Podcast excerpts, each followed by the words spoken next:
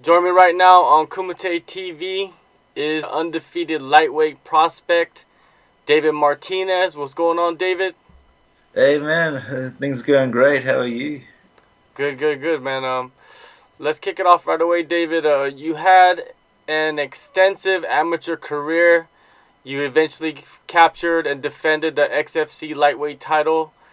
How much did competing as an amateur help you adjust to being a professional? Well, for me, it forms the foundation of it. It allowed me to um, uh, basically go in there and find out who I was as a fighter without risking my professional record. But other than that, though, um, yeah, I think it's easy just starting professional, honestly. Oh, you do? Why do you believe that?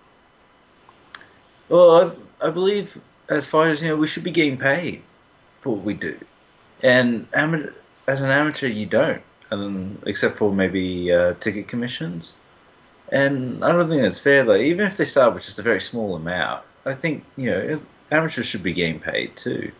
Yeah, definitely. I, I believe the same thing, to be honest with you. I think that there should be no amateurs. I think everybody should be a professional, especially when you're punching each other in the face. Exactly, yeah. Well, let's get into your last fight, uh, Eternal MMA 42. You took on the much more experienced Mike Wilkinson and took him out in the third round. Could you take me through the build-up of the fight, the wild first two rounds, and the finish? Well, let's uh, let's go back to the start. So originally, my teammate Ben Wall was meant to fight him, and so Ben injured his knee, and they sent me in as a replacement.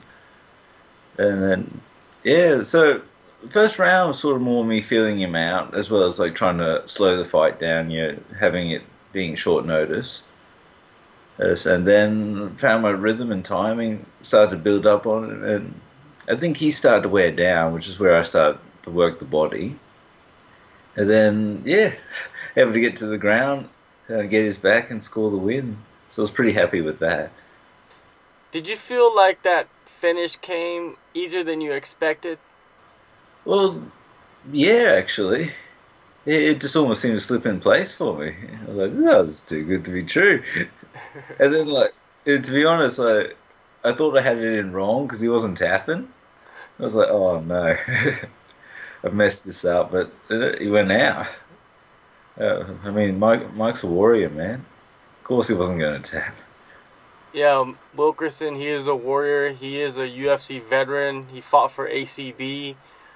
What did you prove to yourself getting this win over him? Such a you know, such a gritty veteran. For me, it was proof that I could hang with the yeah, with the higher ranks in in the Australian division. And so I've been wanting to fight people in the top ten for as long as I've been a pro, but uh, they keep turning me down for uh, saying you know I'm not experienced enough there. Uh, but with the win over Mike, you know, that gives me ground um, to be able to challenge these guys. And do you feel that you grew most as a fighter against Wilkinson, or was there another fight earlier in your career that made you, you know, elevate yourself more? Um, I like to think I've learned a bit from each of my fights, but when I think about it, it was my fight with Ethan Thomas that really eh, made me grow a lot. Uh, that that was just a tough battle where I found you know my strengths being neutralized by because we were both really good grapplers, but, I wasn't. I was able to score a couple takedowns maybe, but I couldn't not control the guy down there, which is normally what I'm able to do. Uh, and yeah. And after that fight, how did you, you know, adjust yourself? How did you adjust your training to kind of like elevate yourself to to not have those moments anymore? Uh, well, uh, getting to work a lot with you know Ben Wall uh, really helped me out there. Yeah, but it's it's a matter of um, it, it, with Ethan Thomas. It was more mistakes I was making that was letting him back into the fight. Uh, it, was, it was me, you know, trying to jump on his back when I probably shouldn't have, and just slipping off the top all the time. Um, but yeah, so I've been working with my coach on, on you know, trying to analyze positions and read the situation a lot better, and, and not go for such high risk, you know, low percentage moves. and try to stop hoping for the best. The success that you have had as a professional has led you to this moment. Eternal MMA 45. You got the main event for the vacant lightweight title versus Brenton Mumford. What are your thoughts on your opponent? Oh, he's he's a tough guy, isn't it? A really um, dynamic striker. Uh, and um, yeah, I'm expecting a war with him. Is this is Mumford's second chance at a lightweight title? Do you think, even though he's a tough guy, you know, he's been around the scene for a long time. Do you think he has earned the shot? Because I feel, I feel that you earned the shot.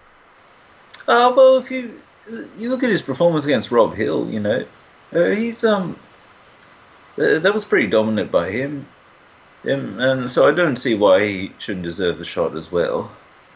Uh, mine was sort of more viewed as a come from behind victory against Wilkinson, yeah, whereas his was a dominant win over Rob Hill. So, yeah, yeah, I, I feel he's fully deserving. When you jumped into that fight against Wilkinson, did they mention the lightweight title to you? Was that in the back of your mind?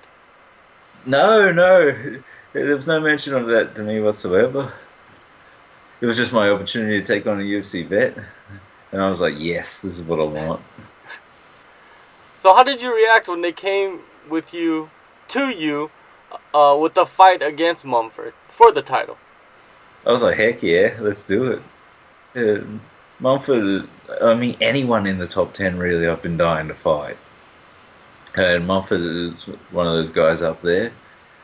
And for the title, I mean, you couldn't ask for a better fight. Now, training camp for this fight. How long have you been in camp, and where have you been working most of your uh, most of the time? Uh, I've been doing a lot of my work down at Ignite in Caloundra on the Sunshine Coast, and well, it's been maybe seven, eight weeks now. Yeah, well, fight camp's going smooth. You know, no injuries. There's all all my boys down there have been helping me out. Who are some of the boys that you have been working with closely to prepare for Mumford?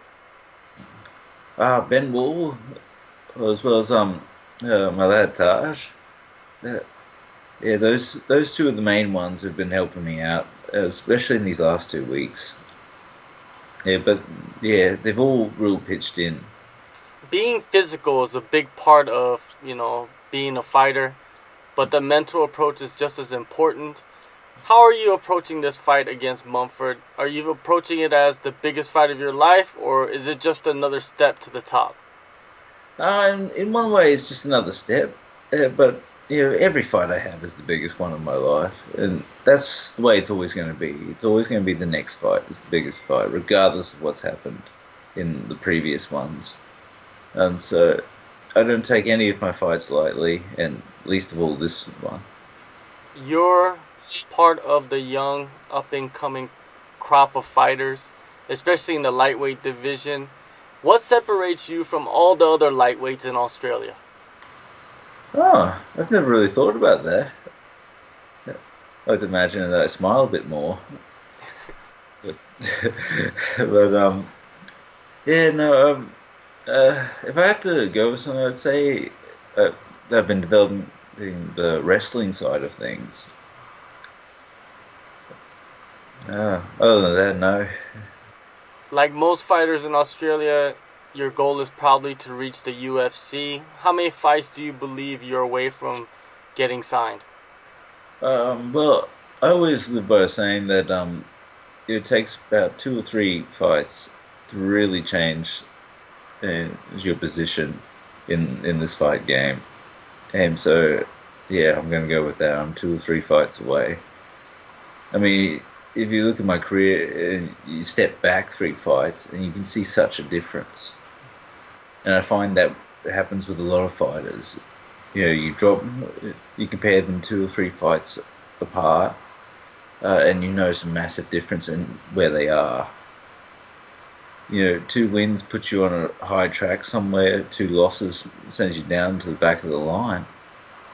The biggest fight in Australasia history is almost coming.